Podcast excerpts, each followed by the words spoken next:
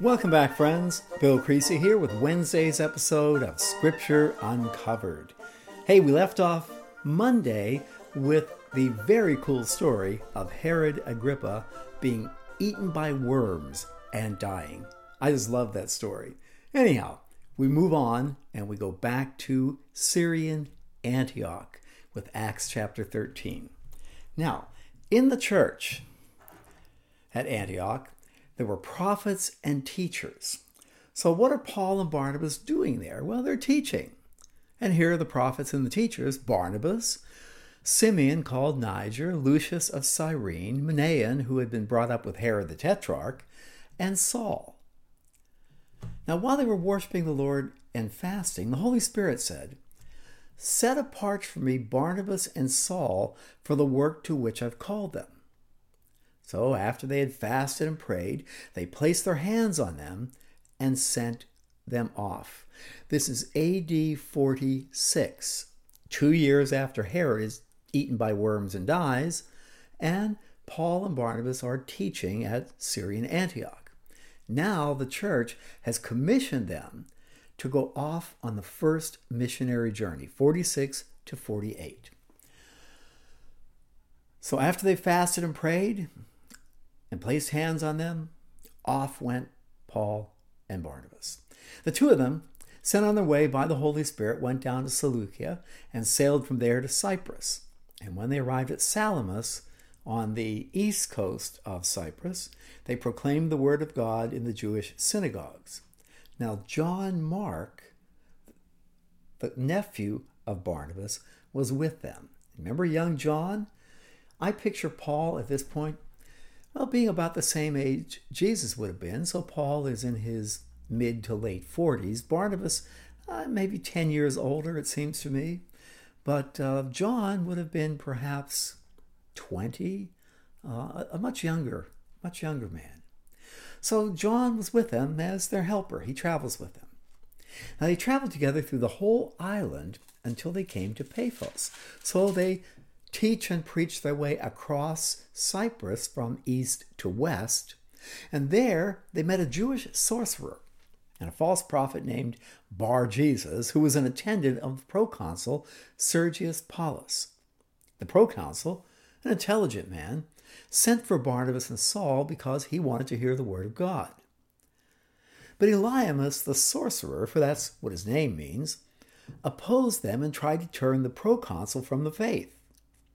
Then Saul, who was also called Paul, filled with the Holy Spirit, looked straight at Elymas and said, You are a child of the devil and an enemy of everything that's right. You're a fool of all kinds of deceit and trickery. Will you never stop perverting the right ways of the Lord? Now the hand of the Lord is against you. You are going to be blind, and for a time you'll be unable to see the light of day. And immediately mist and darkness came over him and he groped about, seeking someone to lead him by the hand. And when the proconsul saw what had happened, he believed. He was amazed at the teaching about the Lord. So, why did they go to Cyprus first? Now, remember, the missionary journey, first missionary journey, will be primarily in Asia Minor, modern day Turkey, south central portion. Why go to Cyprus first? Recall that Barnabas is from Cyprus. He owned property in Cyprus that he sold to help support the church in Jerusalem. So that's his hometown, that's his home country. They start out where Barnabas knows the terrain, knows the people, knows the culture, knows the customs. And boy, what an encounter here with the Jewish sorcerer and false prophet, Bar Jesus. Well, groping about we leave him there. Now, from Paphos, Paul and his companions sailed to Perga in Pamphylia. So they sailed north to the southern coast of Asia Minor, modern day Turkey, to Antalya, which indeed today, as then, is a beautiful city. That area of the Mediterranean on the southern coast of Turkey is the Turkish Riviera. And frankly, I think Antalya is much nicer than the French Riviera. It's a, an absolutely beautiful place. Now, on the Sabbath, they landed there and they went north from Perga to Pisidian Antioch. So now we're up into the interior. On the Sabbath, they entered the synagogue and sat down. And after the reading from the law and the prophets, remember there are two readings in a synagogue service one from the Torah and an accompanying Haftorah reading from the prophets, typically from Isaiah about two thirds of the time. And the synagogue rulers sent word to them saying, Brothers, if you have a message of encouragement for the people, please speak. So at Pisidian Antioch, Paul gets up to speak. It's his first recorded sermon. He stood up, motioned with his hand, and he said, Men of Israel, and you Gentiles who worship God, listen to me. The God of the people of Israel chose our fathers. He made the people prosper during their stay in Egypt. With mighty power, he led them out of that country. He endured their conduct for about 40 years in the desert. He overthrew seven nations in Canaan and gave their land to his people as their inheritance. All this took about 450 years. From the Exodus, in our dating scheme, 1446 BC, all the way up to bumping into 1000. It all took about 450 years. Now, after this, God gave them judges until the time of Samuel the prophet. You know, once they took the land of Canaan, they're just a loose confederation of 12 tribes, totally independent of one another and separated by the natural topographical uh, terrains of mountains and rivers and so on. So when there's an outside threat, they coalesce and a leader emerges. A judge, not a judicial person, but a military person. The people ask for a king. You know, that, that didn't work well because the judges became ever more corrupt, ever more corrupt and self centered and, and just vicious. And the people didn't want it. We want a king to rule us like everybody else. So he gave them Saul, son of Kish of the tribe of Benjamin, who ruled 40 years. Now, after removing Saul, he made David their king. David is to Israel what King Arthur is to England.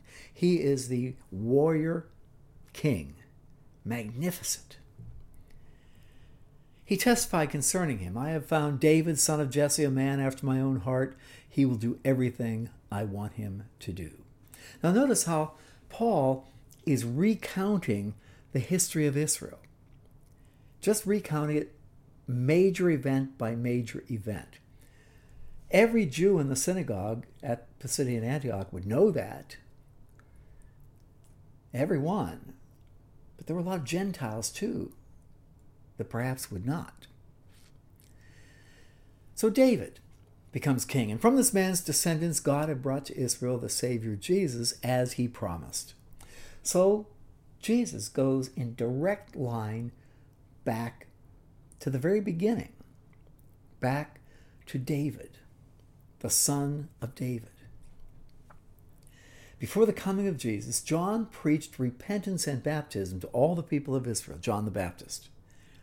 As John was completing his work, he said, Who do you think I am? I'm not the one. No, he's coming after me, whose sandals I'm not worthy to untie. So, brothers, children of Abraham, my fellow Jews, you God and you God-fearing Gentiles, it is to us that this message of salvation has been sent.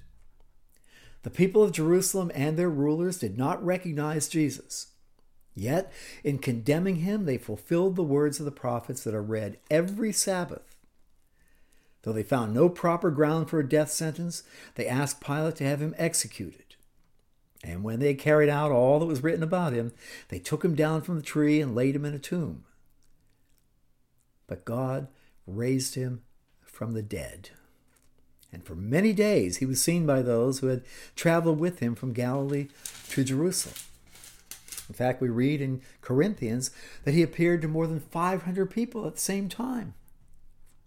And now they are now his witnesses to our people. Now we tell you the good news, what God promised our fathers, he has fulfilled for us their children by raising up Jesus from the dead. As it is written in the second psalm, You are my son, today I have become your father. The fact, not the hypothesis, not the conjecture, the fact that God raised him from the dead, never to decay, is stated in these words I will give you the holy and sure blessings promised to David. That's in Isaiah 55, verse 3.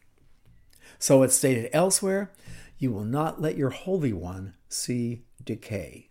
Psalm 16, verse 10.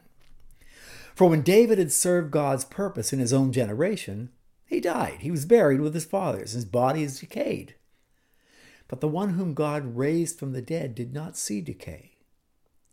Therefore, my brothers, I want you to know that through Jesus, the forgiveness of sins is proclaimed to you. Through him, everyone who believes is justified from everything you could not be justified from by the law of Moses. Take care that what the prophets have said does not happen to you. Look, you scoffers, wonder and perish, for I am going to do something in your days that you would never believe, even if someone told you. As Paul and Barnabas were leaving the synagogue, the people invited them to speak further about these things on the next Sabbath. We, you know, we'd like to hear more about this. And when the congregation was dismissed, many of the Jews and devout converts to Judaism followed Paul and Barnabas, who talked with them and urged them to continue in the grace of God. They went down to the local Starbucks. They all sat there, drank coffee, talked about all this. And on the next Sabbath, almost the entire city gathered to hear the word of the Lord. I mean, news spread like wildfire throughout the city Pisidian Antioch. They all gathered to hear what Paul had to say. But when the Jewish leadership saw the crowds, they were filled with jealousy and talked abusively against what Paul was saying. And then Paul and Barnabas answered them boldly We had to speak the word of God to you first. Since you reject it and do not consider yourselves worthy of eternal life, we now turn to the Gentiles. For this is what the Lord has commanded us I have made you a light for the Gentiles, that you may bring salvation to the ends of the earth. But when the Gentiles heard this, they were glad. They honored the word of the Lord, and all who were appointed to eternal life believed. And the word of the Lord spread through the entire region. But the Jewish leadership at Pisidian Antioch incited the God fearing women of high standing and the leading men of the city, and they stirred up persecution against Paul and Barnabas and expelled them from the region. So, what did Paul and Barnabas do? Argue? No. They shook the dust from their feet and went to Iconium. So they headed east to the next town. And the disciples were filled with joy with and with the Holy Spirit. The synagogue at Pisidian Antioch, Paul's first recorded sermon. When we travel in the footsteps of Paul in Asia Minor, in uh, modern day Turkey, we visit Pisidian Antioch, and it's a wonderful archaeological site. Uh, not a raw site, but al- almost. There's not a lot of work been done there. But they have discovered the remains of the synagogue at Pisidian Antioch. And I've had the, the privilege and the, and the great honor of teaching this very story standing in the synagogue where Paul spoke. It's a real thrill, and uh, and every time we travel to uh, to Asia Minor, to modern day Turkey, uh, we, we, repeat that uh, that episode. We go to the synagogue at Pisidian Antioch, and I get to teach this very material right there. It truly is a privilege and a real thrill. Now, down the road at Iconium, Paul and Barnabas went as usual into the Jewish synagogue. That's where they start. Because Paul had access to any synagogue he wanted. He is, after all, the adult student of the greatest rabbi of that century. He's got the creds for it. So he'd start at the synagogue. And there they spoke so effectively that a great number of Jews and Gentiles believed. But the Jews who refused to believe stirred up the Gentiles and poisoned their minds against the brothers. So Paul and Barnabas spent considerable time there speaking boldly for the Lord, who confirmed the message of his grace by enabling them to do miraculous signs and wonders. Remember, no person can perform a miracle, only God can. And if God chooses to perform that miracle through you, it suggests that you have a very intimate relationship with God, and what you say or do should be paid attention to. The people of the city of Iconium were divided. Some sided with the Jews, others with the apostles. Now there was a plot afoot among the Gentiles and Jews, together with their leaders, to mistreat them and stone them. But they found out about it and fled to the Lycaonian cities of Lystra and Derbe. They continue eastward, where they continued to preach the good news. So people from Pisidian Antioch followed Paul and Barnabas and Mark, uh, Bar- Paul and Barnabas to Iconium, and then from Iconium they dogged their footsteps to Lystra and Derbe. Now in Lystra, there sat a man crippled in his feet who was lame from birth and had never walked. He listened to Paul as he was speaking. Paul looked directly at him, saw that he had faith to be healed, and called out, you, over there, stand up on your feet. At that, the man jumped up and began walking around. And when the crowd saw what Paul had done, they shouted in the Lycaonian language, The gods have come down to us in human form. Barnabas they called Zeus. I imagine because Barnabas had a big curly beard like statues of Zeus. Paul they called Hermes, the messenger, Mercury because he was the talker.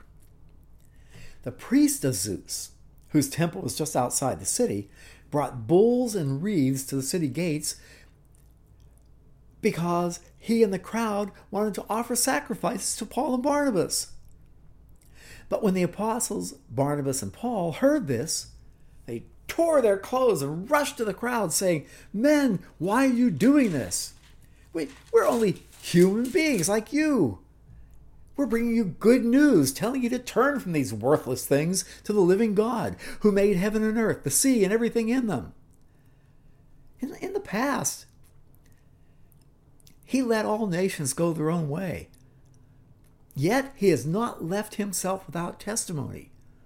He's shown kindness by giving you rain from heaven and crops in their seasons. He provides you with plenty of food and fills your hearts with joy. And even with these words, even with these words, they had difficulty keeping the crowd from sacrificing to them. But then some Jews came from Antioch and Iconium, the ones who had been dogging Paul and Barnabas' footsteps, and they won the crowd over. They stoned Paul and dragged him outside the city, thinking he was dead. After the disciples gathered around him, he got up, dusted himself off, and went back to the city. The next day, he and Barnabas left for Derbe. So, Lystra. Lystra. What happened to Paul in Lystra? Paul got stoned in Lystra. I, I love that. No, not that kind of stoned.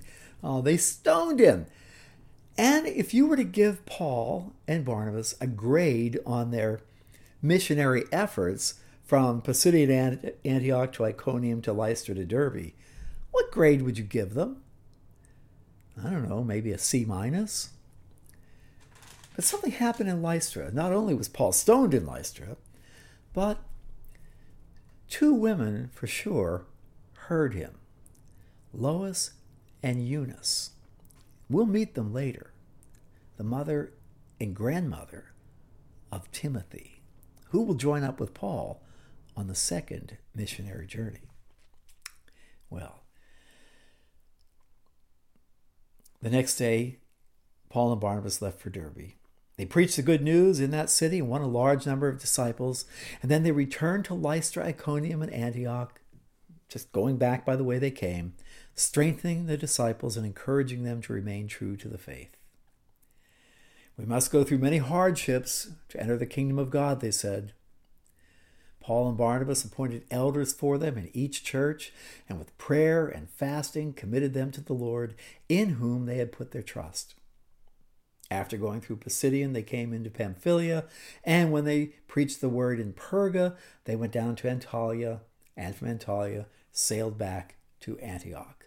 So they leave Syrian Antioch, they go to Cyprus, cross the island, go north to the Turkish Riviera, the beautiful city of Antalya, then north to Perga, Pisidian Antioch, then east to Lystra, Iconium, and Derbe, and then back by the very same route.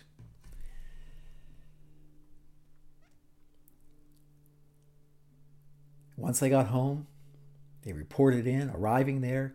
They gathered the church together and reported all that God had done through them and how he had opened the door of faith to the Gentiles.